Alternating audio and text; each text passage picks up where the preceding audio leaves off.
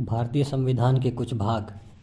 भाग एक में है संघ और उसका राज्य क्षेत्र, जो कि अनुच्छेद एक से लेकर चार तक है। भाग दो में नागरिकता है, जो कि अनुच्छेद पाँच से लेकर ग्यारह तक है। पाँच से ग्यारह तक, ठीक। भाग तीन में मौलिक अधिकार है, जो कि बारह से लेकर पैंतीस तक है, ओके।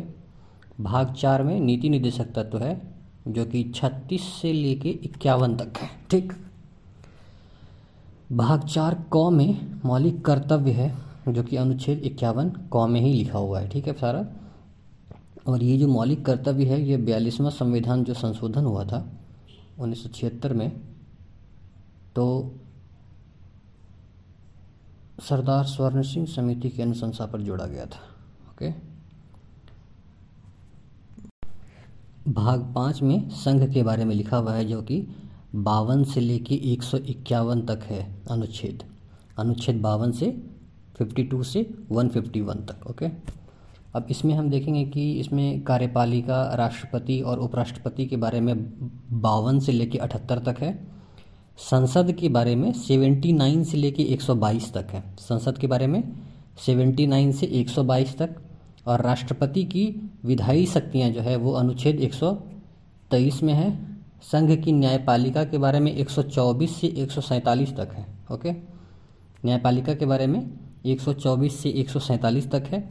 नियंत्रक और महालेखा परीक्षक के बारे में 148 से एक सौ इक्यावन तक है, ठीक है? तो भाग पाँच में क्या था? संघ था। भाग छः में क्या है? राज्य के बारे में है। पाँच हो गया संघ छः हो गया राज्य। राज्य कहाँ से कहाँ तक है? तो एक सौ बावन से लेके दो सैंतीस तक है। तो राज्य की कार्यपालिका के बारे में कहाँ से कहाँ तक है? तो एक सौ तिरपन से एक सौ सड़सठ तक है। ठीक है? एक सौ तिरपन से एक सौ सड़सठ तक राज्य की कार्यपालिका के बारे में है। राज्य की विधायिका के बारे में कहाँ से कहाँ तक है? एक सौ अड़सठ से 212 तक। ठीक है? कार्यपालिका, फिर विधायिका और राज्यपाल की विधायी शक्ति जो है वो अनुच्छेद 213 में है। और राज्यों के उच्च न्यायालय के बारे में कहा है? अनुच्छेद 214 में ठीक है? और भाग सात में क्या है? भाग सात को जो है, संविधान का जो सातवां संशोधन हुआ था उन्नीस सौ छप्पन में, इसको ख़त्म कर दिया गया था। और इसी संशोधन के द्वारा यह तय किया गया कि राज्यपाल, एक से अधिक राज्यों का राज्यपाल हो सकता है तथा उसके वेतन व भत्ते राष्ट्रपति द्वारा निर्धारित सभी राज्यों द्वारा संयुक्त रूप से दिया जाएगा, ठीक है? भाग आठ में क्या है? संघ राज्य क्षेत्र के बारे में है, ठीक है? यह दो से दो सौ बयालीस तक है।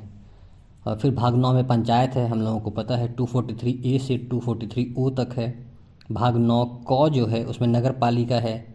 ये 243 पी से 243 जेड जी तक है, ठीक है? भाग दस में अनुसूचित और जनजातीय क्षेत्र के बारे में है, ठीक है? अनुच्छेद दो है इसका, ठीक है?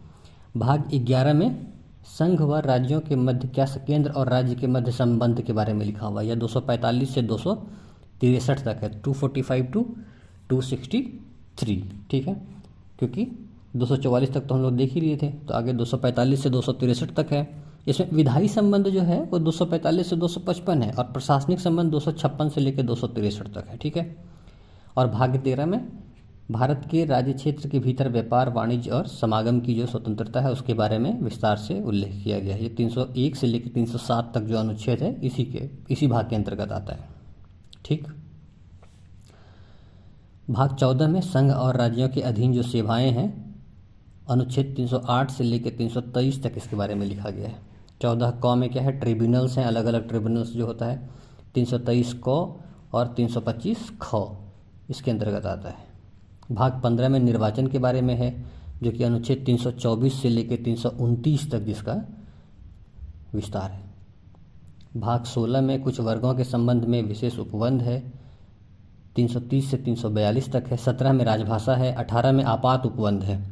अनुच्छेद तीन सौ बावन से लेकर 360 तक जो है, आपात उपबंध है और वो भाग 18 में है। और भाग 20 जो है, वो संविधान संशोधन से जुड़ा हुआ है और वो अनुच्छेद तीन सौ अड़सठ के अंतर्गत आता है। ठीक है? तो एक बार जल्दी जल्दी से रिवाइज कर देते हैं। भाग एक, संघ और उसका राज्य क्षेत्र। भाग दो, नागरिकता। भाग तीन, मौलिक अधिकार। भाग चार, निदेशक तत्व। भाग चार, क, मौलिक कर्तव्य। भाग भाग पाँच, संघ। भाग छः राज्य। भाग आठ, संघ, राज्य क्षेत्र। भाग नौ, पंचायत। भाग नौ, क नगर पालिका भाग दस, अनुसूचित और जनजातीय क्षेत्र। भाग ग्यारह, संघ और राज्यों के मध्य संबंध, इसी को केंद्र राज्य संबंध भी बोलते हैं। ये वन वन में है, ठीक है? इसको ऐसे कर सकते हैं याद? वन ऑन वन, केंद्र और राज्य के बीच में जो है, क्या होगा रिलेशनशिप ठीक है? भाग तेरह, भारत के राज्य क्षेत्र के भीतर व्यापार, वाणिज्य और समागम की स्वतंत्रता जो है। भाग चौदह, संघ और राज्यों के बीच अधीन जो सेवाएँ हैं, चौदह क में अधिकरण वगैरह, या जिसको ट्रिब्यूनल बोलते हैं। भाग पंद्रह निर्वाचन से रिलेटेड है। भाग सोलह जो है कुछ वर्गों के बारे में विशेष उपबंध है। भाग सत्रह में राजभाषा है। भाग अठारह में आपात है। और भाग बीस में संविधान संशोधन के बारे में ठीक है? और अनुसूची के बारे में देखते हैं। तो मूल संविधान में आठ अनुसूची थी, किंतु वर्तमान में बारह अनुसूची है। अनुसूची एक में पहला जो अनुसूची है, उसमें 28 स्टेट प्लस आठ जो है सेंट्रली एडमिनिस्ट्रेड जो वो आता है केंद्र शासित प्रदेश, उसके बारे में है। सेकंड में राष्ट्रपति vice president speaker deputy speaker का वेतन, भत्ता सीएजी चीफ जस्टिस आदि के बारे में है।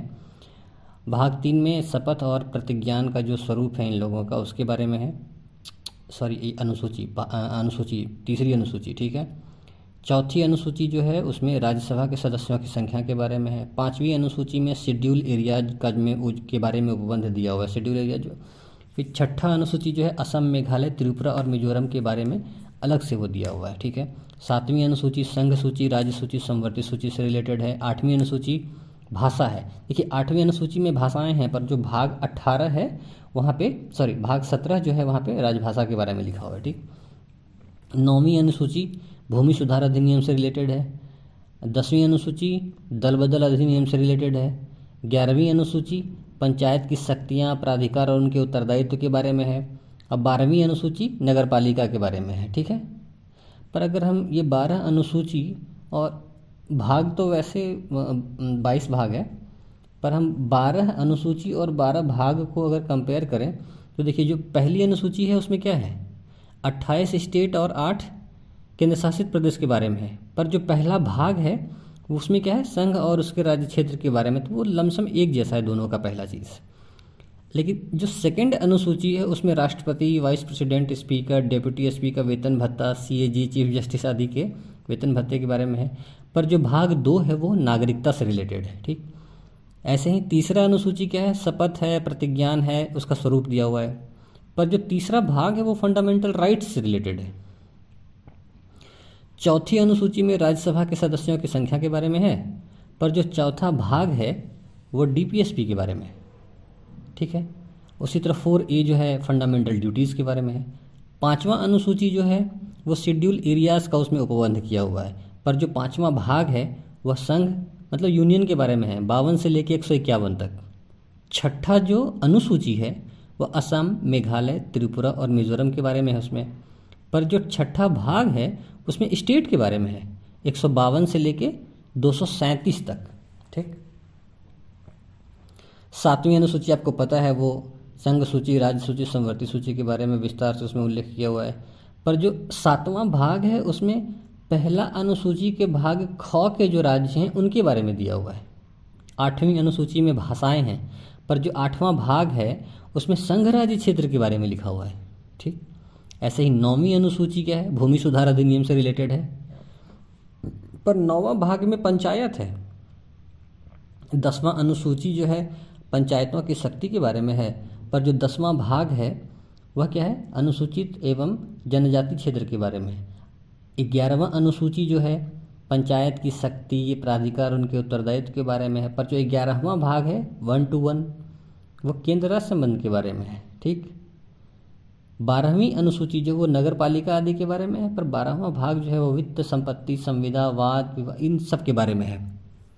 ठीक है? सत्रह मई 1927 को कांग्रेस के बम्बई अधिवेशन में मोतीलाल नेहरू एक प्रस्ताव पेश किए थे। उसी उसी में सबसे पहली बार भारत के संविधान के निर्माण की बात की गई थी। ठीक? ठीक एक साल बाद, एक साल दो दिन के बाद 19 मई 1928 को फिर से बम्बई में ही आयोजित एक सम्मेलन हुआ। उसमें मोतीलाल नेहरू अध्यक्ष थे। नहीं, उसमें मोतीलाल नेहरू की अध्यक्षता में समिति का गठन किया गया, जो कि 10 अगस्त को एक रिपोर्ट पेश किया उसी को नेहरू रिपोर्ट के नाम से जाना जाता है, ठीक? यह भारतीय द्वारा अपने देश के लिए एक संपूर्ण संविधान निर्माण के लिए एक पहला प्रयास था, ठीक है? लेकिन सबसे पहली बार औपचारिक रूप से निश्चित मांग जो है, जून 1934 में कांग्रेस कार्यकारिणी द्वारा किया गया था। 1935 के द्वारा, भारत शासन अधिनियम 1935 के द्वारा भारतीयों की संविधान सभा की मांग को बल मिला। 1936 का जो लखनऊ अधिवेशन हुआ था, उसमें कांग्रेस एक प्रस्ताव पारित किया कि किसी बाहरी सत्ता द्वारा संविधान जो तैयार होगा, भारत उसको स्वीकार नहीं करेगा। उन्नीस सौ सैंतीस ईस्वी को ही दिल्ली में एक प्रस्ताव पारित किया, जिसमें वयस्क मताधिकार के आधार पर निर्वाचित संविधान सभा द्वारा राष्ट्रीय स्वतंत्रता पर आधारित संविधान बनाने की मांग की गई थी। ठीक है? पहली बार संविधान सभा की मांग को अप्रत्यक्ष तथा कुछ आवश्यक शर्तों के साथ 1940 का जो अगस्त प्रस्ताव था, उसमें स्वीकार किया गया। 1942 के क्रिप्स प्रस्ताव के द्वारा ब्रिटिश सरकार ने भारतीयों द्वारा निर्वाचित संविधान द्वारा संविधान निर्माण के प्रस्ताव को स्वीकार कर लिया था। 1942 क्रिप्स प्रस्ताव में ब्रिटिश लोग इस मांग को स्वीकार किया था। 1945 में जब इंग्लैंड में लेबर पार्टी की सत्ता थी, तब उस समय का जो तत्कालीन वायसराय लॉर्ड वेवेल था, वो बोला था कि शीघ्र ही संविधान के निर्माण हेतु संविधान सभा का गठन कर दिया जाएगा। ठीक है? संविधान निर्माण से रिलेटेड कुछ जो फैक्चुअल वो है इंफॉर्मेशन है। 9 दिसंबर 1946 को संविधान सभा का प्रथम अधिवेशन संसद भवन में हुआ। 9 दिसंबर को, ठीक दो दिन के बाद 11 दिसंबर उसमें डॉक्टर सचिदानंद सिन्हा अस्थायी अध्यक्ष थे। 11 दिसंबर 1946 को डॉक्टर राजेंद्र प्रसाद को संविधान सभा का अस्थायी अध्यक्ष बनाया गया और एच सी मुखर्जी को संविधान सभा का उपाध्यक्ष और बी एन राव को संविधान सभा का संवैधानिक सलाहकार नियुक्त किया गया, ठीक है? नौ के बाद दो, ग्यारह दिसंबर, फिर दो दिन के बाद। तेरह दिसंबर 1946 को संविधान सभा में जवाहरलाल नेहरू द्वारा उद्देश्य प्रस्ताव प्रस्तुत किया गया ऑब्जेक्टिव रिजोल्यूशन बोलते हैं इसको। जिसको कि 22 जनवरी 1947 को स्वीकार कर लिया गया। इसी प्रस्ताव के में जो है संविधान सभा को संविधान निर्माण हेतु निश्चित सिद्धांत और दर्शन प्रदान हुआ, ठीक है? यही उद्देश्य प्रस्ताव बाद में संविधान की प्रस्तावना का क्या बना था? आधार बना था।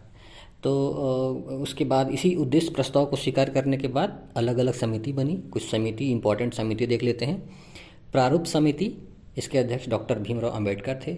संघ संविधान समिति, इसके अध्यक्ष जवाहरलाल नेहरू थे। संचालन समिति और नियम समिति डॉक्टर राजेंद्र प्रसाद थे। प्रांतीय संविधान समिति सरदार पटेल थे। मौलिक अधिकार और अल्पसंख्यकों के संबंधित परामर्श समिति सरदार पटेल थे। झंडा समिति, जे बी कृपलानी थे। ठीक है? संविधान सभा द्वारा सबसे बाद में प्रस्तावना स्वीकार किया गया। ठीक है? दो वर्ष ग्यारह में अठारह दिन तो लगा था। और संविधान पर संविधान सभा के सदस्यों द्वारा 29 जनवरी 1950 को संविधान सभा के अंतिम दिन अंतिम रूप से हस्ताक्षर किए गए। 26 जनवरी 1950 को संविधान संपूर्ण रूप से लागू हो गया था। ठीक है? दो तीन चीज़ें जो कि पहले से लागू थी, तत्काल प्रभाव से नागरिकता, निर्वाचन और अंतरिम संसद से संबंधित उपबंधों को तत्काल प्रभाव अर्थात 26 नवंबर उन्नीस सौ उनचास को ही लागू कर दिया गया था। जबकि 26 जनवरी 1950 ईस्वी को संविधान में उसके प्रारंभ की तिथि कहा गया है। संविधान सभा ने संविधान निर्माण के साथ निम्नलिखित कार्य किए। कौन कौन से कार्य थे? तो उन्नीस सौ उनचास में राष्ट्रमंडल में भारत की सदस्यता हुई। 22 जुलाई उन्नीस सौ सैंतालीस को राष्ट्रीय ध्वज को अपनाया गया। 24 जनवरी 1950 को राष्ट्रगान को स्वीकार किया गया। संविधान सभा द्वारा 24 जनवरी 1950 को राष्ट्रीय गीत अपनाया गया। देखिए 24 जनवरी 1950 को राष्ट्रगान, राष्ट्रगीत और राजेंद्र प्रसाद को भारत का प्रथम राष्ट्रपति, उसी डेट को नियुक्त किया गया था। ठीक है? प्रारूप समिति में डॉक्टर भीमराव अंबेडकर की जो अध्यक्षता हुई थी, उसके, उसमें N Gopalaswami Ayyangar, Alladi Krishnaswami Ayyar, K M Munshi, Mohammad Saadulla L Mitra, D P Khaitan, ये लोग सदस्य थे। ठीक है? सत्रह सौ तिहत्तर का रेगुलेटिंग एक्ट इस अधिनियम के द्वारा भारत में ईस्ट इंडिया कंपनी के शासन पर ब्रिटिश सरकार का नियंत्रण स्थापित किया गया और सत्रह सौ तिहत्तर के रेगुलेटिंग एक्ट के तहत ही बंगाल का गवर्नर जनरल पद नाम दिया गया और उसकी सहायता के लिए चार सदस्यीय कार्यकारी परिषद का गठन किया गया था, ठीक है? इस व्यवस्था के तहत ही वारिंग, वारन हेस्टिंग्स बंगाल का पहला गवर्नर जनरल बना था और मद्रास और बम्बई का जो गवर्नर जनरल था, उसको बंगाल के गवर्नर जनरल के अधीन कर दिया गया, ठीक है? सत्रह सौ चौरासी में बंगाल, यानी कि कलकत्ता में एक उच्चतम न्यायालय की स्थापना की गई थी, जिसके एक मुख्य न्यायाधीश तथा तीन अन्य न्यायाधीश थे। तो मुख्य न्यायाधीश कौन थे? सर एलिजा इम्पे थे, जबकि तीन अन्य न्यायाधीश थे, चैम्बर्स, लिमेंस्टर और हाइट थे। ठीक? इसी अधिनियम के तहत कंपनी द्वारा भारत की राजस्व, नागरिक और सैन्य संबंधी समस्त सूचनाएँ ब्रिटिश सरकार को देना आवश्यक हो गया था। तो इतना था सत्रह सौ तिहत्तर के रेगुलेटिंग एक्ट में। तो इसमें मेन क्या क्या था? ब्रिटिश सरकार का नियंत्रण हो गया। बंगाल का गवर्नर जनरल पद नाम दिया गया। वॉरेन हेस्टिंग्स बंगाल का प्रथम गवर्नर जनरल बना और मद्रास और बम्बई का जो गवर्नर था, वो बंगाल के गवर्नर जनरल के अधीन कर दिया गया। सत्रह सौ चौहत्तर में कलकत्ता में उच्चतम न्यायालय बना, जिसमें कि एलिजा इम्पे क्या थे? मुख्य न्यायाधीश थे और तीन चैम्बर्स, लिमेस्टर और हाइड, तीन अन्य न्यायाधीश थे। ठीक? उसके बाद सत्रह सौ इक्यासी का एक्ट ऑफ़ सेटलमेंट बोलते हैं, उसमें कुछ खमी रह गया था, सत्रह सौ तिहत्तर के रेगुलेटिंग एक्ट में तो उसके लिए ये वाला एक्ट ऑफ़ सेटलमेंट आया था, ठीक है? फिर आता है सत्रह सौ चौरासी का पीट्स इंडिया एक्ट इसी के तहत भारत में कंपनी के कार्यों एवं प्रशासन पर ब्रिटिश सरकार का पूर्ण नियंत्रण स्थापित हो गया, ठीक है? कंपनी के व्यापारिक एवं राजनीतिक कार्यों को एक दूसरे से अलग कर दिया गया और भारत में कंपनी द्वारा शासित क्षेत्र को पहली बार ब्रिटिश आधिपत्य का क्षेत्र कहा गया, यानी कि वो अब ब्रिटिश क्राउन का कॉलोनी टाइप का हो गया। भारत में द्वैध शासन की शुरुआत जो है वो सत्रह सौ चौरासी के पिट्स इंडिया एक्ट से ही होती है और ये अठारह तक चलता है, ठीक है? कंपनी के वाणिज्य संबंधी मामलों को देखने के लिए एक निदेशक मंडल, बोर्ड ऑफ़ डायरेक्टर्स की अनुमति मिली, जबकि राजनीतिक मामलों के लिए एक बोर्ड ऑफ़ कंट्रोल बना, इसको नियंत्रण बोर्ड भी बोलते थे, ठीक है? तो अभी देखेंगे कि भारत का प्रथम अंतिम गवर्नर गवर्नर जनरल और वायसराय ऐसे चेक करते हैं, ठीक है?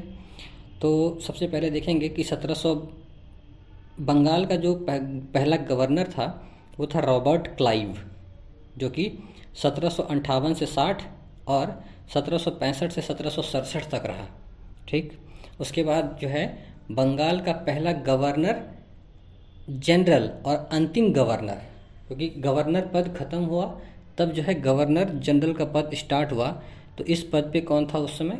वॉरेन हेस्टिंग्स था, ठीक है?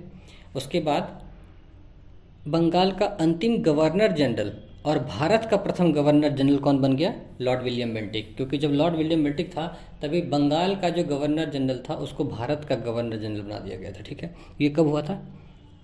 ये हुआ था 1833 से 35 तक जो है वो भारत का गवर्नर जनरल रहा। और बंगाल का गवर्नर जनरल कब तक रहा था वो? 1828 से 1833 तक, ठीक है? अब देखेंगे कि कंपनी द्वारा नियुक्त भारत में अंतिम गवर्नर जनरल कौन था? तो वो लॉर्ड कैनिंग था, और भारत का पहला वासराय कौन था? तो लॉर्ड कैनिंग ही था। क्यों? क्योंकि जो अठारह सौ अठावन का एक्ट आया था, उसमें क्या कर दिया गया कि भारत का जो गवर्नर जनरल था, उसको भारत का वायसराय बोला जाने लग गया, ठीक है? तो वायसराय कब से कब तक रहा? अठारह से अठारह सौ बासठ तक रहा था वो, ठीक है? Lord Canning. और स्वतंत्र भारत का भारत का अंतिम वायसराय कौन था फिर? तो लॉर्ड माउंट बेटेन था। और स्वतंत्र भारत का प्रथम गवर्नर जनरल कौन था? वो लॉर्ड माउंट बेटेन था, ठीक है? और स्वतंत्र भारत के प्रथम और अंतिम भारतीय गवर्नर जनरल कौन थे? तो सी राजगोपालाचारी थे। समझ गए? तो इसमें हमको मेन कौन कौन से याद रखना है? रॉबर्ट क्लाइव, जो कि बंगाल के गवर्नर था। फिर वॉरेन हेस्टिंग्स, वो बंगाल के गवर्नर से आगे बढ़ के बंगाल का गवर्नर जनरल बन गया। क्यों? क्योंकि बम्बई और मद्रास उसके अधीन आ गया था, ठीक? फिर लॉर्ड विलियम बेंटिक जो है, बंगाल का अंतिम गवर्नर जनरल था और उसके बाद वो भारत का प्रथम गवर्नर जनरल बन गया। फिर जो है, लॉर्ड कैनिंग जो है, वो कंपनी द्वारा नियुक्त भारत का अंतिम गवर्नर जनरल था। और वो भारत का प्रथम वायसराय भी रहा, ठीक है? तो लॉर्ड कैनिंग, फिर लॉर्ड माउंट फिर सी राजगोपालाचार्य ठीक? उसके बाद हम देखते हैं कि 1813 का राजलेख आया, ठीक है? 1813 के राजलेख में क्या है? उसमें है कि कंपनी का जो भारत के व्यापार पर जो एकाधिकार था, उसको समाप्त कर दिया गया। लेकिन चीन से जो उसके व्यापार का एकाधिकार था, वो उसका बरकरार था, ठीक है? और कंपनी का भारत में चाय के व्यापार पर जो एकाधिकार था, वो भी बना हुआ था। हाँ इसमें एक महत्वपूर्ण वो लाया गया था कि इसके तहत भारत में शिक्षा के विकास और विस्तार के लिए एक लाख रुपये प्रतिवर्ष की व्यवस्था की गई थी, किसमें? 1813 के राजलेख में, ठीक है? तो 1813 का दो मेन चीज़ है। एक क्या है कि भारतीय व्यापार पर एक अधिकार को समाप्त कर दिया, पर चीन वाले, चीन पर जो व्यापार का अधिकार एक अधिकार था, उसको बना रहने दिया गया। और दूसरा, चीन से व्यापार का जो उसका एक अधिकार था वो भी बना रहने दिया गया था, ठीक है? अब आता है 1833 का चार्टर एक्ट। इसके द्वारा क्या हुआ कि पहले 1813 में जो चीन पर उसका जो एक अधिकार था वो भी खत्म हो गया। अब उसको क्या करना था? सिर्फ़ राजनीतिक कार्य ही करना था, व्यापारिक कार्य नहीं करना था, ठीक है? और बंगाल के गवर्नर जनरल को क्या? भारत का गवर्नर जनरल बना दिया गया, ये तो आपको पता ही है। और गवर्नर जनरल की परिषद में एक विधि सदस्य, जो कि चौथा सदस्य होता है, उसको शामिल किया गया। और ये कौन था? तो मैकाले था, ठीक है? ये 1833 के चार्टर एक्ट में हुआ था, ठीक? इसमें एक विधि का सदस्य आया था, जो कि मैकाले था। और दास प्रथा के कानून को दास प्रथा के को जो है, कानून के खिलाफ घोषित किया गया और 1843 में से कानून बनाकर समाप्त करने का प्रयास भी किया गया था 1843 में। कानून बनाने की शक्ति का केंद्रीकरण भी हो गया था। राजलेख की धारा एटी सेवन के अनुसार कोई भी भारतीय केवल धर्म, जन्म, स्थान, वंश और वर्ण के आधार पर सरकारी सेवा के लिए अयोग्य नहीं समझा जाता था। और गवर्नर जनरल को एक विधि आयोग नियुक्त करने का भी प्राधिकार दिया गया था। तो मेन इसमें तीन चीज़ हम देखेंगे। एक 1833 में क्या था? चीन पर उसका जो एक अधिकार था, व्यापार का, वो खत्म। बंगाल का गवर्नर जनरल भारत का गवर्नर जनरल बन गया था। एक विधि सदस्य को लाया गया था जो कि मैकाले था और अठारह में दास प्रथा को गैर कानूनी घोषित किया गया था, ठीक है? और अठारह में भी एक राजलेख आया था, इसके लिए भारतवर्ष के लिए पृथक विधान परिषद की स्थापना की गई थी। अब हम लोग देखेंगे क्या? अठारह का भारत शासन अधिनियम, ठीक है? इसको act for the better government of India के नाम से जाना जाता है, ठीक है? इसमें कंपनी का शासन समाप्त कर दिया गया और भारत का शासन प्रत्यक्ष रूप से महारानी के अधीन आ गया। सत्रह सौ चौरासी के पिट्स इंडिया एक्ट में जो द्वैत शासन का प्रणाली लाया गया था, उसको क्या किया गया? ख़त्म कर दिया गया। और भारत का गवर्नर जनरल अब वायसराय के नाम से जाना जाने लगा, जो कि ब्रिटिश क्राउन का प्रत्यक्ष प्रतिनिधि होता था। 1861 में क्या मेन चीज़ हुआ था? तो कानून बनाने की प्रक्रिया में भारतीय प्रतिनिधियों को शामिल किया गया था। तो अठारह सौ बासठ में लॉर्ड कैनिंग क्या किया था? तीन भारतीय। कौन कौन थे? बनारस के राजा थे, पटियाला के महाराज थे और सर दिनकर राव थे। इनको विधान परिषद में मनोनीत किया गया था। ठीक है, कौन किया था? कैनिंग किया था। कब किया था? अठारह सौ बासठ में। ठीक है। और इसी में वाइसराय को क्या किया गया? अध्यादेश जारी करने का पावर दिया गया, जो जिसका अवधि जो है छः माह होता था। ठीक है। और इस अधिनियम के साथ ही वायसराय को नए प्रांत की स्थापना और उनकी सीमाओं में परिवर्तन का अधिकार भी प्राप्त हो गया था। किसके थ्रू? अठारह सौ इकसठ के थ्रू।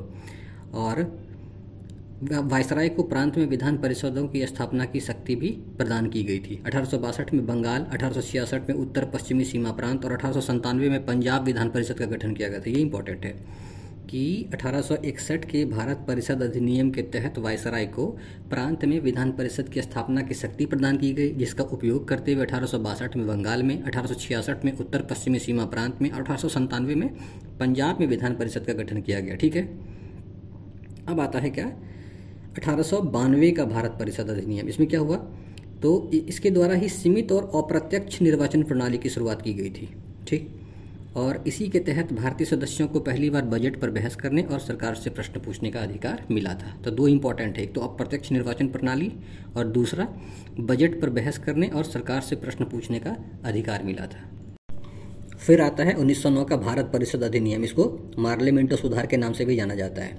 तो लॉर्ड मिंटो कौन था? वो तत्कालीन वायसराय था और जॉन मार्ले क्या थे? उसमें राज्य सचिव हुआ करते थे। ठीक है? तो उन्नीस का भारत परिषद अधिनियम ही था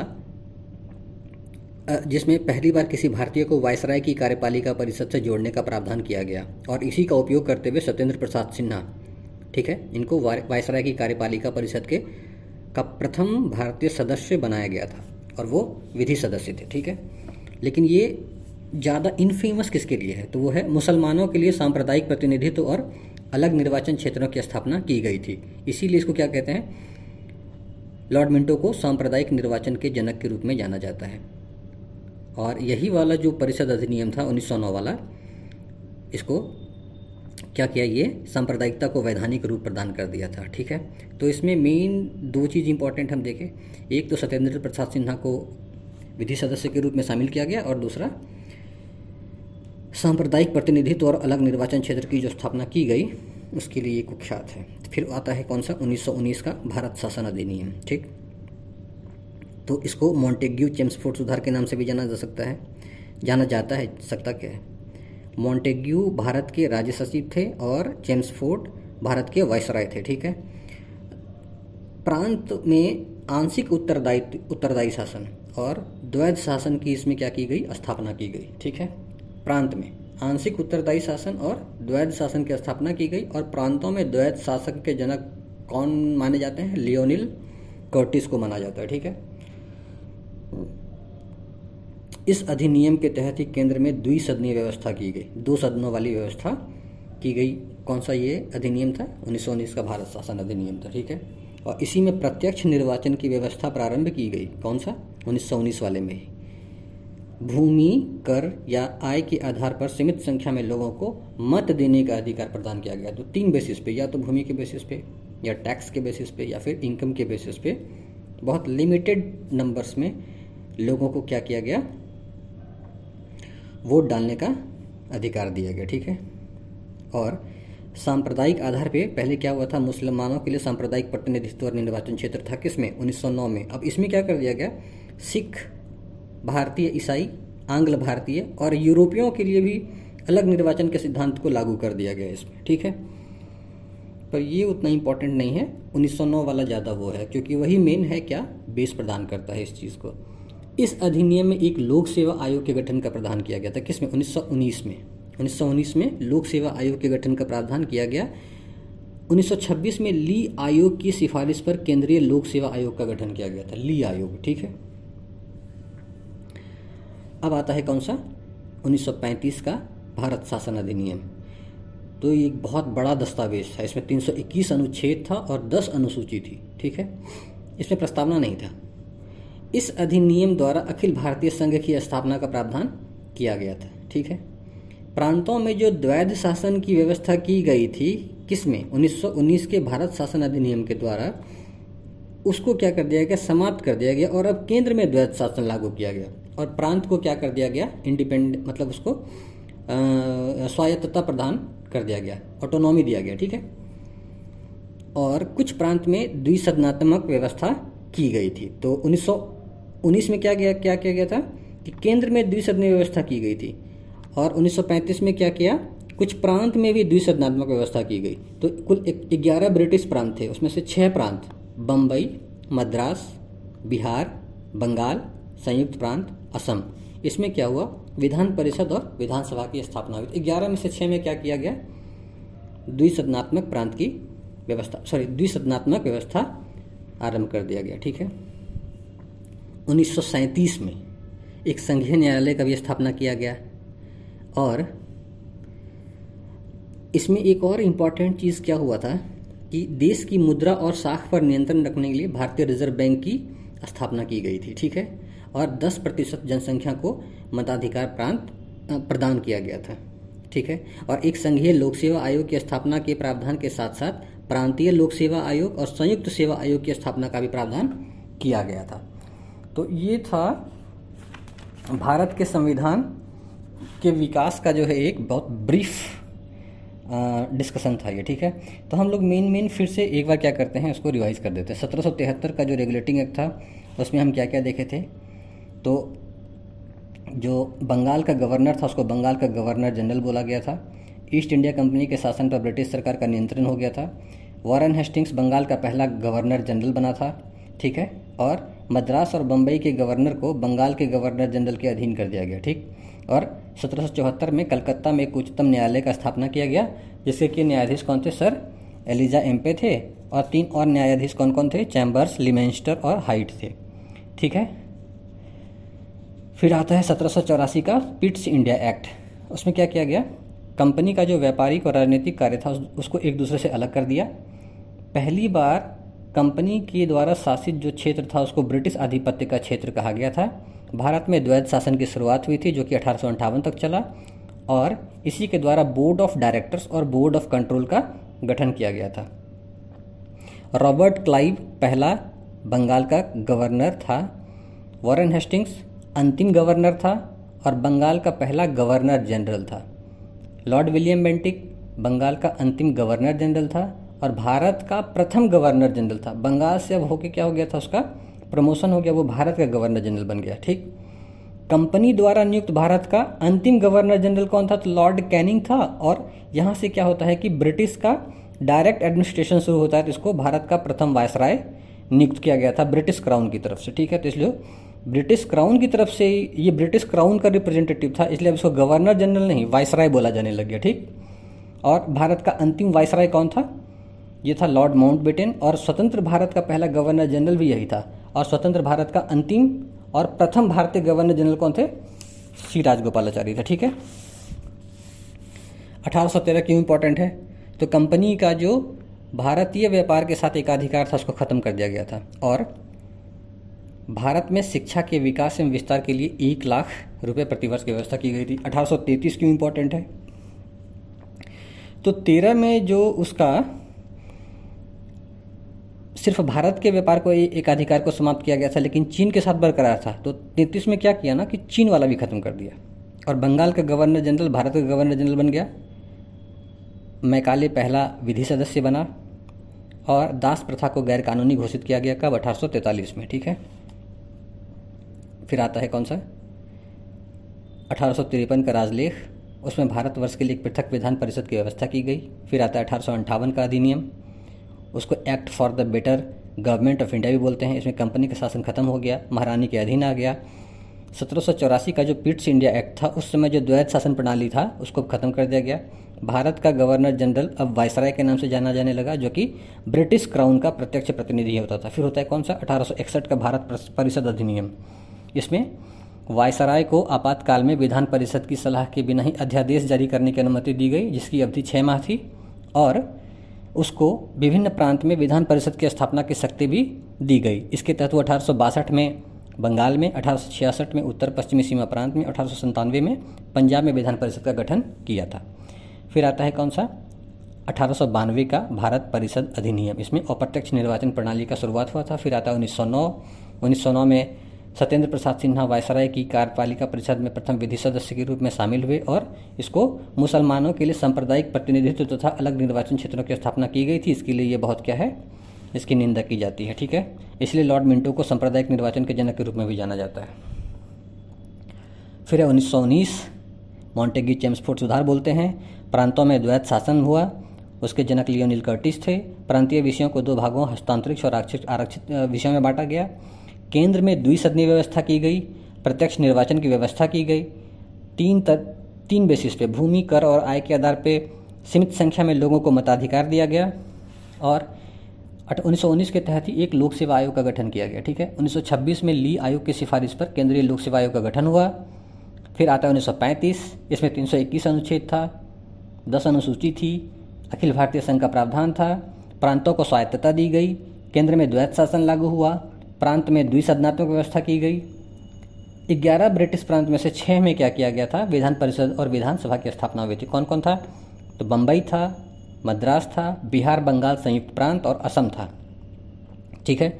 और एक उन्नीस में एक संघीय न्यायालय, फिर भारतीय रिज़र्व बैंक की स्थापना, दस प्रतिशत जनसंख्या को मताधिकार और भारत परिषद जो है अठारह में जो बना था, उसको ख़त्म कर दिया गया।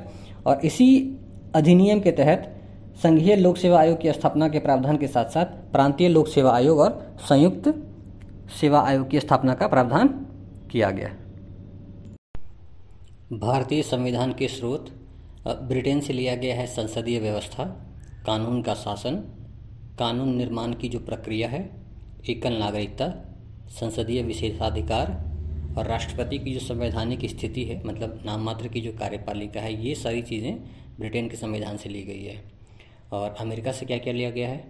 तो मौलिक अधिकार है, न्यायिक पुनरावलोकन है, न्यायपालिका की स्वतंत्रता है, उच्चतम न्यायालय है, राष्ट्रपति पर महाभियोग है महाभियोग है की जो प्रक्रिया है वो, और उपराष्ट्रपति का जो पद है, ये सारी चीज़ें अमेरिका के संविधान से ली गई हैं। कनाडा से क्या क्या है? तो फेडरलिज्म है मतलब संघीय व्यवस्था है। केंद्र और राज्यों के मध्य जो शक्तियों का विभाजन है, वो कनाडा के संविधान से लिया गया है। अवशिष्ट शक्तियाँ, वो भी कनाडा के संविधान से है। केंद्र द्वारा राज्यपाल की जो नियुक्ति होती है, वो भी कनाडा के संविधान से है। आयरलैंड के संविधान से नीति निर्देशक डीपीएसपी तो है ही, नीति निर्देशक सिद्धांत, और राष्ट्रपति के निर्वाचन की जो प्रक्रिया है, वो लिया गया है आयरलैंड के संविधान से, ठीक है? और फिर राज्यसभा में जो सदस्यों का मनोनयन किया जाता है, वो भी आयरलैंड के ही संविधान से है। फ्रांस से क्या लिए हैं? तो गणतंत्र की जो व्यवस्था है समानता, बंधुत्व, स्वतंत्रता का जो सिद्धांत है, ये सारी चीज़ें फ्रांस के संविधान से लिया गया है। और जापान के संविधान से क्या लिया हमने? तो विधि द्वारा स्थापित प्रक्रिया ड्यू प्रोसेस ऑफ़ लॉ देखिए, विधि द्वारा स्थापित प्रक्रिया लिए हैं जापान से, ठीक? पर कानून निर्माण की जो प्रक्रिया है और कानून का जो शासन है, वो कहाँ से लिए हैं? ब्रिटेन से लिए हैं। ऑस्ट्रेलिया से क्या लिए हैं? तो संवर्ती सूची है। केंद्र और राज्य के मध्य जो संबंध है और प्रस्तावना। प्रस्तावना भी कहाँ से लिया है? ऑस्ट्रेलिया के संविधान से लिया गया है। दक्षिण अफ्रीका, वहाँ से संविधान का संशोधन लिए हैं। जर्मनी से हम लोग आपातकालीन उपबंध लिए हैं। और संविधान में आपातकालीन प्रावधान का जो कुछ अंश है, वो भारत शासन अधिनियम 1935 के प्रावधान से लिया गया है। ठीक है? एक चीज़ क्लियर कर लेते हैं कि केंद्र और राज्यों के मध्य शक्तियों का जो विभाजन है और जो अवशिष्ट शक्तियाँ हैं वो कनाडा के संविधान से है। पर केंद्र और राज्य के मध्य जो संबंध है, जो विधायी संबंध होगा, कार्यपालिका संबंध होगा, वित्तीय संबंध होगा, वो ऑस्ट्रेलिया के संविधान से है। ठीक है? चीन के साथ व्यापार का एक अधिकार खत्म हुआ था 1833 के चार्टर एक्ट में, और निदेशक मंडल का सृजन हुआ था सत्रह सौ तिहत्तर के रेगुलेटिंग एक्ट में। और कंपनी के वाणिज्यिक और राजनीतिक कार्यों के बीच जो डिवीज़न किया गया था, वो सत्रह सौ चौरासी का पीट्स इंडिया एक्ट था। संविधान सभा का पहली बार विचार एम एन रॉय लाए थे उन्नीस सौ चौंतीस में। और संविधान सभा के लिए चुनाव हुआ था जुलाई अगस्त 1946 में। संविधान सभा का उपाध्यक्ष किसको नियुक्त किया गया था? एस सी मुखर्जी को। और साथ में एस सी मुखर्जी के और भी दो तीन लोग थे थे कृष्णमाचारी थे। एस सी मुखर्जी थे और राजेंद्र प्रसाद को संविधान सभा का अध्यक्ष चुना गया था। ठीक है? और केंद्रीय संविधान समिति, इसके अध्यक्ष थे जवाहरलाल नेहरू। प्रांतीय संविधान समिति, इसके अध्यक्ष थे सरदार पटेल। अल्पसंख्यक उप समिति इसके अध्यक्ष थे एच सी मुखर्जी। संचालन समिति, ये थे राजेंद्र प्रसाद।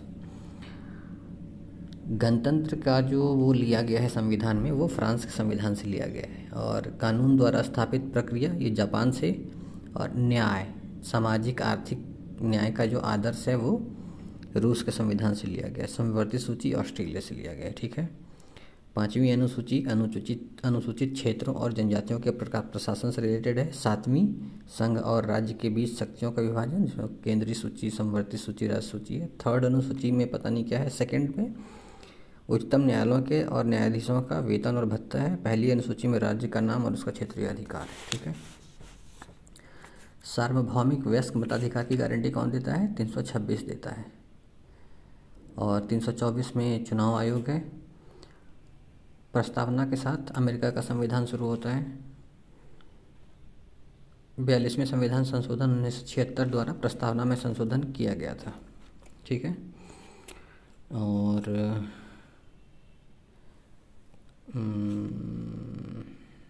अनुच्छेद तीन सौ अड़सठ के अंतर्गत संवैधानिक संशोधन की आवश्यकता कब होती है? जब विदेशी राज्य को आप भारत का कोई क्षेत्र वापस करते हैं, जैसे बांग्लादेश को दिया गया था।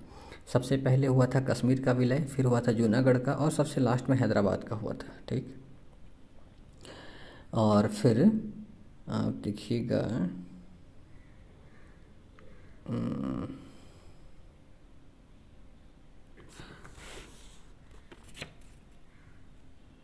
पंद्रह, सोलह, उन्नीस, उनतीस, तीस केवल नागरिकों के लिए उपलब्ध है।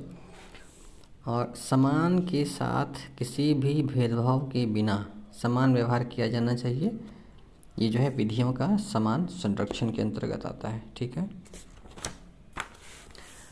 और ई डब्ल्यू एस का जो तीन परसेंट रिजर्वेशन किया गया है वो 103 संविधान संशोधन अधिनियम है, ठीक? अनुच्छेद 24 आपका बाल श्रम से रिलेटेड है। अनुच्छेद 19 एक ई ई निवास की स्वतंत्रता है। उन्नीस एक सी, ये कृषि सहकारी समितियाँ हैं। और अनुच्छेद 22 जो है वो दंडात्मक निरोध से रिलेटेड है, ठीक है? तैंतीस, संसद को सशस्त्र बलों के सदस्यों के मूल अधिकारों को प्रतिबंधित निरस्त करने का अधिकार दिया गया है, ठीक है? और इकतीस बी नौवीं अनुसूची के अंतर्गत आता है। अनुच्छेद 20 और 21 का निलंबन नहीं होता है आपातकाल के दौरान भी। एटी सिक्स संवैधानिक संशोधन अधिनियम, जो कि आर्टिकल 45 से रिलेटेड है, वो बचपन से रिलेटेड है मतलब चाइल्ड से कुछ है शायद उसका। आर्टिकल 43 बी, सहकारी समिति से रिलेटेड है। बयालीसवां संवैधानिक संशोधन अधिनियम प्रबंधन में श्रमिकों की भागीदारी है। ठीक। आपको अब देखना, मातृत्व लाभ अधिनियम उन्नीस सौ इकसठ, आर्टिकल 42 कानूनी सेवा प्राधिकरण अधिनियम, article 39 Khadi Gramodyog board article 43 ठीक है? और मूल अधिकार जो है, प्रकृति में वाद योग्य होता है। ठीक। खाद्य और कृषि विभाग राजेंद्र प्रसाद के पास था।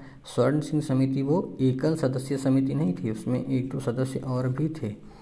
और बयालीसवें संवैधानिक संशोधन अधिनियम उन्नीस सौ छिहत्तर द्वारा मूल कर्तव्य जो शामिल किया गया, वो स्वर्ण सिंह समिति की अनुशंसा पर ही किया गया था, ठीक है? किस अधिनियम के द्वारा विधि सदस्य को गवर्नर जनरल की कार्यकारी परिषद में शामिल किया गया था तो अठारह सौ तैतीस में उन बयालीसवां संवैधानिक संशोधन, समाजवादी और अखंडता दोनों जोड़ा गया था, ठीक है? और हमारे संप्रभु लोकतांत्रिक गणराज्य की कुंडली प्रस्तावना के बारे में कहा जाता है। पंचायत में चुनाव लड़ने का अधिकार संवैधानिक अधिकार है, ठीक है? केंद्रीय सतर्कता आयोग संथानम समिति उन्नीस सौ बासठ से चौंसठ और वो एक सांविधिक आयोग है। जीएसटी परिषद आपका ये आपका संवैधानिक निकाय है, एक सौ एकवा संविधान संशोधन है और 279 ए आर्टिकल से रिलेटेड है, ठीक है? और आप देखिए, विवाह करने के अधिकार की रक्षा कौन करता है? तो आर्टिकल ट्वेंटी वन करता है, ठीक है? और लोकसभा के कुल सदस्य संख्या का पंद्रह प्रतिशत जो सीमित किया गया था वो नाइन्टी वन, इक्यानवा, इक्या इक्या, इक्यानवेवा संवैधानिक संशोधन अधिनियम 2003 में हुआ था, ठीक है? भारत के राष्ट्रपति को विशेषित निषेधाधिकार नहीं है विशेषित वीटो नहीं मिलता है। एक सौ तेईस आपको पता है, राष्ट्रपति के अध्यादेश जारी करने की शक्ति है। समानता का अधिकार किस प्रकार का, वो अवसर की समानता होता है, ठीक है? और फिर आप देखिए असममित संघवाद किसको बोलते हैं? तो कुछ राज्यों के लिए जो विशेष प्रावधान किया जाता है, उसको असम्मित करते हैं संघवाद बोलते हैं।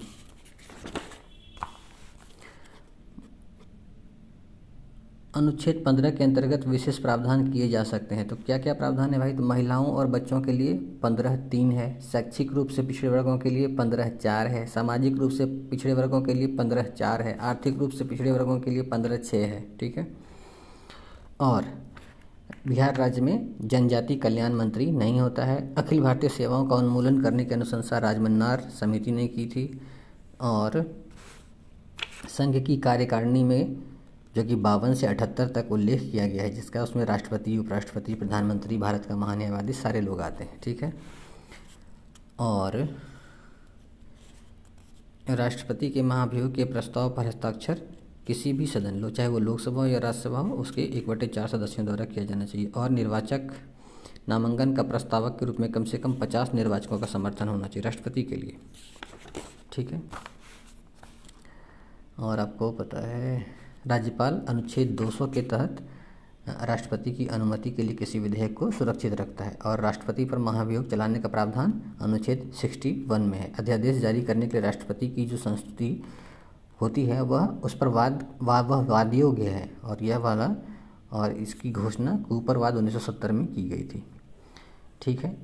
और फिर आपका राष्ट्रपति की क्षमादान की जो शक्ति है वो आर्टिकल बहत्तर के हिसाब से है।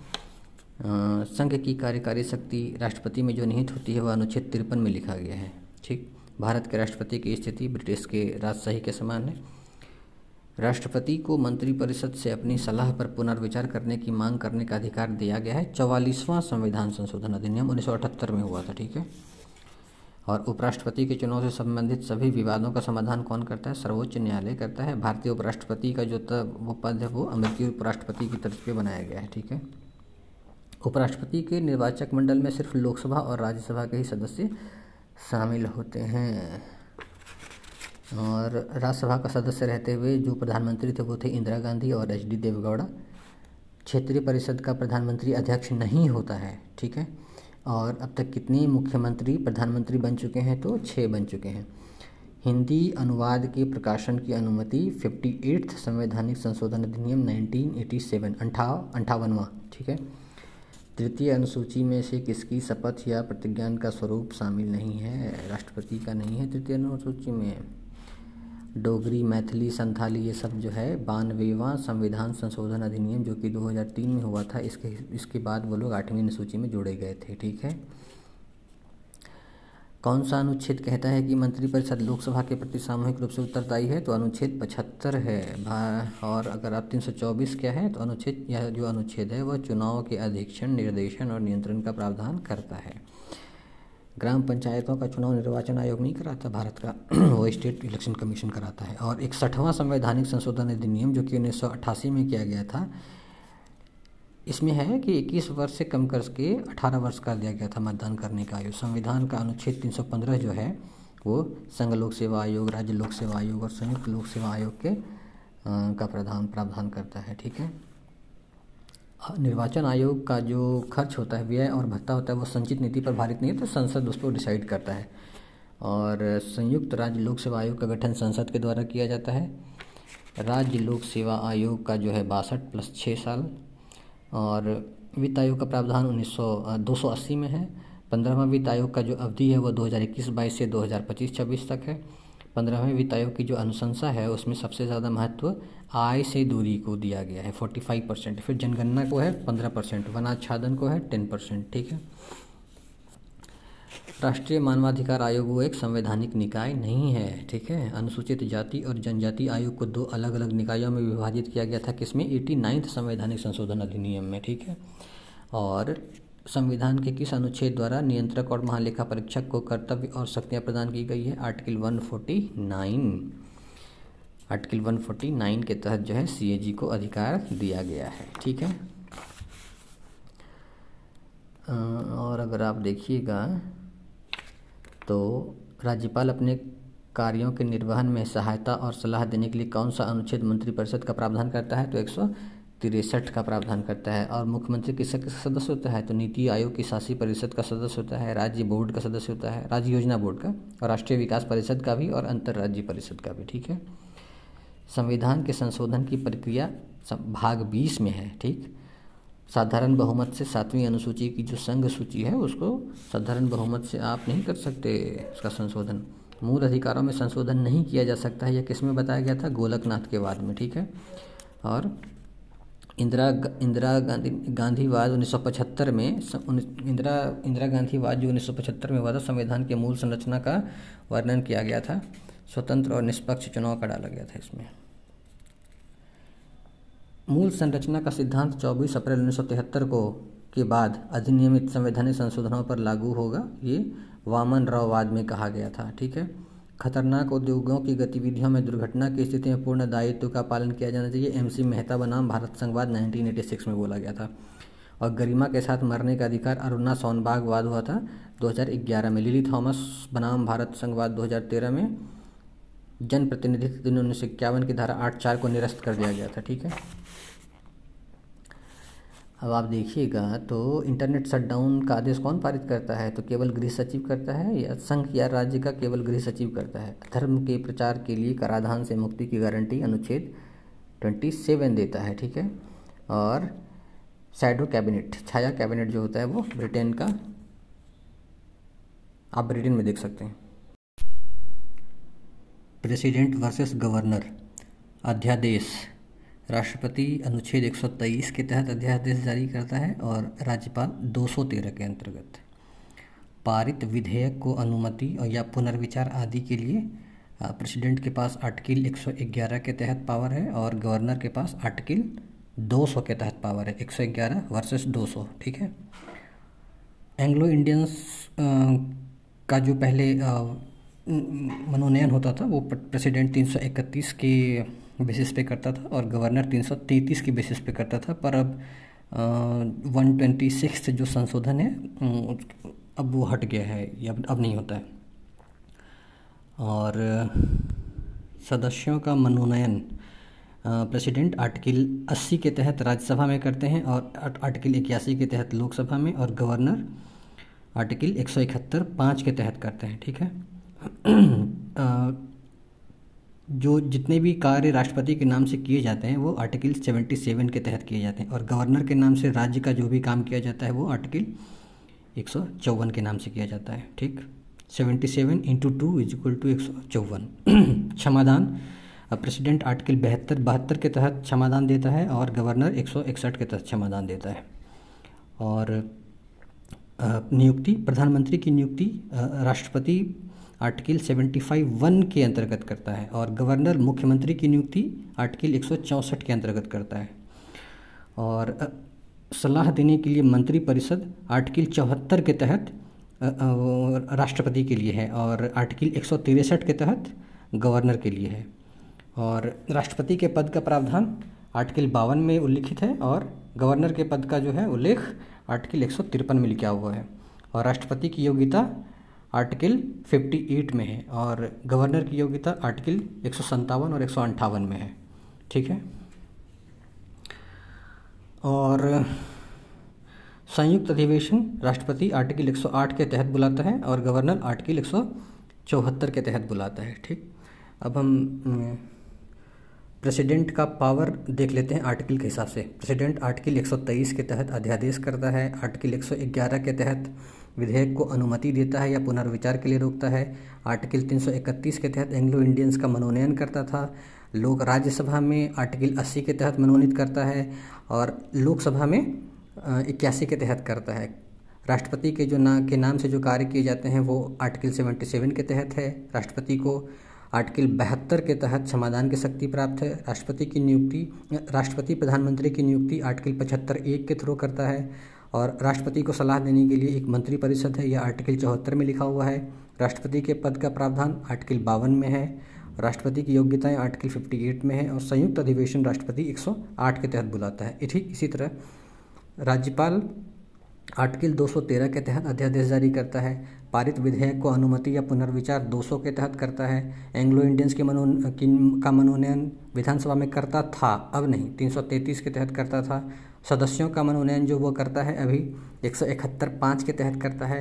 राज्यपाल के नाम से जो कार्य किए जाते हैं, वो आर्टिकल एक सौ चौवन के तहत उल्लिखित है। राष्ट्र, राज्यपाल को जो क्षमादान की शक्ति प्राप्त है, वो एक आर्टिकल एक सौ इकसठ के तहत प्राप्त है। राज्यपाल की नियुक्ति, राज्यपाल मुख्यमंत्री की नियुक्ति एक सौ चौंसठ के तहत करता है। सलाह देने के लिए राज्यपाल को एक मंत्रिपरिषद चाहिए, ये आर्टिकल एक सौ तिरसठ में लिखा हुआ है। राज्यपाल के पद का प्रावधान एक सौ तिरपन में है और राज्यपाल की योग्यता एक सौ सत्तावन और एक सौ अंठावन में है। और संयुक्त अधिवेशन राज्यपाल आर्टिकल एक सौ चौहत्तर के तहत बुलाता है। जैन धर्म के संस्थापक या फिर प्रथम तीर्थंकर ऋषभदेव थे तेईसवें तीर्थंकर पार्श्वनाथ थे, जो काशी के इच्छाकु वंशीय राजा अश्वसेन के पुत्र थे। और पार्श्वनाथ तीस वर्ष की अवस्था में संन्यास जीवन को स्वीकार कर लिए थे। इनके द्वारा दी गई शिक्षा थी कि हिंसा मत करिए सदा सत्य बोलिए, चोरी मत करिए, संपत्ति मत रखिए। और जो महावीर हुए, वो जैन धर्म के चौबीसवें और अंतिम तीर्थंकर थे। महावीर का जन्म कब हुआ था? 540 ईसा पूर्व में कुंडग्राम वैशाली पास में ही है।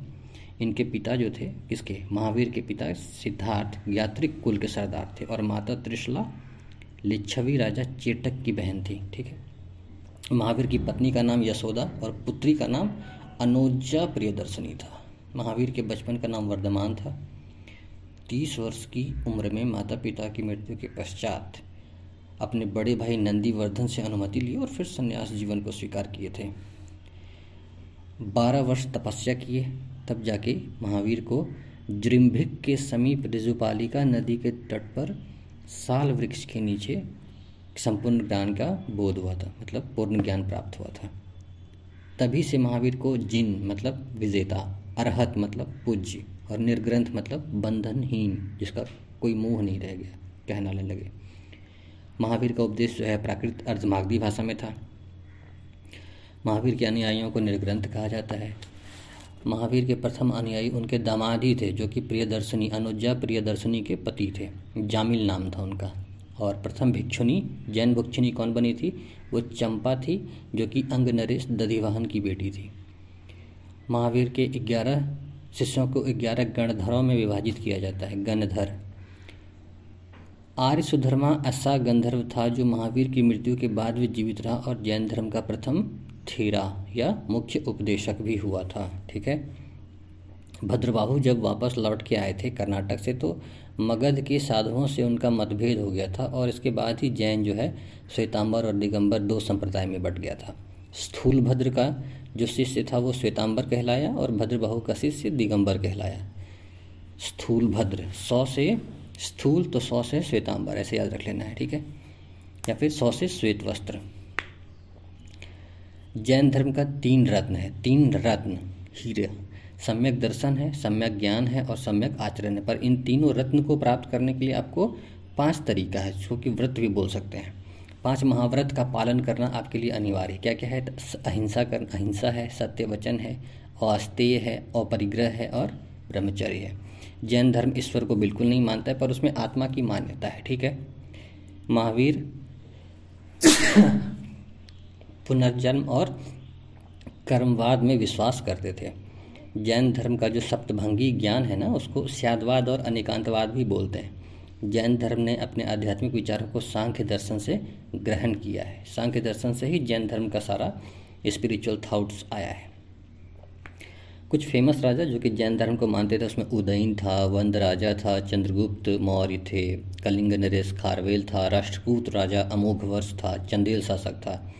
मैसूर का एक राजा था, गंगवंश का मंत्री। मैसूर में एक गंग वंश था, उसका एक मंत्री था चामुंड। चामुंड के ही प्रोत्साहन से गोमतेश्वर की मूर्ति का निर्माण दसवीं शताब्दी में श्रवण वेलुवाला में किया गया था, जिसको कि बाहुबली की मूर्ति भी बोलते हैं। और जो खजुराहो में जैन मंदिर मिलता है ना, उसका निर्माण चंदेल शासक करवाया था। और मथुरा जो है जैन धर्म का प्रसिद्ध केंद्र था। मथुरा कला का संबंध जैन धर्म से ही है। जैन तीर्थंकरों की जीवनी किसमें मिलता है आपको?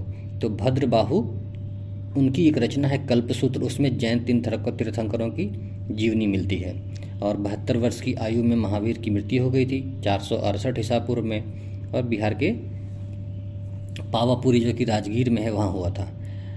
मल राजा था, एक सृष्टिपाल। उसका राज प्रसाद यानी कि महल था, उसी में महावीर स्वामी को निर्वाण प्राप्त हुआ था। प्रमुख जैन तीर्थंकर और जो उनका प्रतीक चिन्ह है, वो है ऋषभ देव, जो कि पहले तीर्थंकर थे। उनको सांड से प्रतीक, उनका उनका प्रतीक चिन्ह है सांड। द्वितीय थे अजितनाथ, उनका हाथी है। तृतीय है संभव, उनका घोड़ा है। संपार्श्व सातवां है, उसका स्वस्तिक है। शांति सोलहवां है, उसका हिरन है। नामी इक्कीसवें थे वो, उनका नील कमल है। अरष्टी नेमी बाईसवें थे, शंख है। पार्श्वनाथ तेईसवें थे, उनका सांप है। और महावीर चौबीसवें हैं उनका सिंह है। दो जैन तीर्थंकर थे, ऋषभदेव और अरष्टी नेमी ठीक है? तो ऋषभदेव थे पहले और अरष्टी नेमी थे बाईसवें। इनका नाम जो है ना, ऋग्वेद में भी मिलता है। अरष्टी नेमी को भगवान कृष्ण का निकट संबंधी माना जाता है, ठीक है? और जो जैन संगीति भी है, पहला जो हुआ था वो तीन सौ ईसा पूर्व में हुआ था, ठीक है? तीन सौ ईसा पूर्व में हुआ था। कहाँ हुआ था? तो पाटलिपुत्र में। और उसका अध्यक्ष कौन था? स्थूल भद्र था। और द्वितीय हुआ था छठी शताब्दी में। छठी शताब्दी में हुआ था और वो वल्लभी गुजरात में हुआ था। क्षमा श्रवण उसका अध्यक्ष था। ठीक है? और जैन धर्म से आया हुआ कुछ क्वेश्चन वगैरह हम लोग देख लेते हैं। जैन धर्म के संस्थापक ऋषभ देव थे। जैन धर्म के प्रथम तीर्थंकर भी ऋषभ देव ही थे। जैन तीर्थंकर पार्श्वनाथ मुख्यतः कहाँ से संबंधित थे? तो वाराणसी थे, थे। महावीर स्वामी का जन्म कहाँ हुआ था? कुंडग्राम में हुआ था। महावीर जैन की मृत्यु कहाँ हुई थी? तो पावापुरी में। तीर्थंकर सब जैन से संबंधित है। जैन तीर्थंकरों के क्रम में सबसे अंतिम में कौन थे? तो महावीर थे। चंद्र प्रभु नेमी, संभव, ये सब क्या थे? जैन तीर्थंकर थे। ठीक है? प्रभासगिरी, जिनका तीर्थ स्थल है, वे हैं जैन। ठीक है? जैन धर्म में पूर्ण ज्ञान के लिए कैवल्य का उपयोग, कैवल्य का प्रयोग किया जाता है। ठीक? सम्यक धारण, सम्यक चरित्र, सम्यक ज्ञान। जिस धर्म का त्रिरत्न सिद्धांत है, वह कौन सा धर्म है? जैन धर्म है। अनुव्रत सिद्धांत का प्रतिपादन किसने किया था? जैन धर्म में किया गया था। स्यादवाद जैन धर्म का सिद्धांत है। ठीक है? बौद्ध धर्म, जैन धर्म, हिंदू धर्म और इस्लाम धर्म में से वह धर्म जो विश्व विनाशकारी प्रलय की अवधारणा में विश्वास नहीं करता है, वो जैन धर्म है। जैन धर्म का आधारभूत बिंदु क्या अहिंसा है। यापनीय एक संप्रदाय था, जैन धर्म का बारह अंग, बारह उपांग, चौदह पूर्व और चौदह उपपूर्व में से वह जो सबसे पूर्वकालिक जैन ग्रंथ कहलाता है, वह क्या है? चौदह पूर्व। चौदह पूर्व को सबसे पुराना जैन ग्रंथ कहते हैं। प्रारंभिक जैन साहित्य जिस भाषा में लिखा गया है, वह क्या है? प्राकृति अर्धमागधी है। चंपा, पावा, संवेद शिखर उर्जयंत में से वह स्थल जो पार्श्वनाथ से संबद्ध होने के कारण जैन सिद्ध क्षेत्र माना जाता है, वह संवेद शिखर, ठीक है? संवेद शिखर। आरंभिक जैन साहित्य कौन कौन सा है? तो आचारांग सूत्र है, सूत्र कृतांग है, बृहत कल्प सूत्र है, ठीक है? पर सिथेरी घाता जो है वह आरंभिक जैन साहित्य नहीं है, वो बाद में लिखा गया है। प्रथम विभाजन के समय श्वेतांबर संप्रदाय के संस्थापक कौन थे? स्थूलभद्र थे। जामाली जो थे, वह महावीर के प्रथम अनुयायी थे। अंतिम रूप से श्वेतांबर आगम का संपादन कहाँ हुआ था? पाटलिपुत्र में वह वह जैन सभा कौन सा था? वह सभा पाटलिपुत्र में हुआ था, ठीक है? और आप देखिएगा, प्रथम शता प्रथम शताब्दी ईसा पूर्व में जैन धर्म को कलिंग के राजा खारवेल का भी समर्थन मिला था। और समा, समाधि मरण से संबंधित कौन है? जैन दर्शन है। और आजीवक संप्रदाय के संस्थापक थे मक्खली गोसाल। वह संप्रदाय जो नियति की अटलता में विश्वास करता था, वो आजीवक ही थे। बराबर की गुफाओं का उपयोग आश्रय गृह के मतलब अपने आराम के लिए किया है तो आजीविकाओं ने किया है। उत्तर प्रदेश में बौद्ध एवं जैनियों दोनों की प्रसिद्ध तीर्थस्थली कौन है? कौशाम्बी है।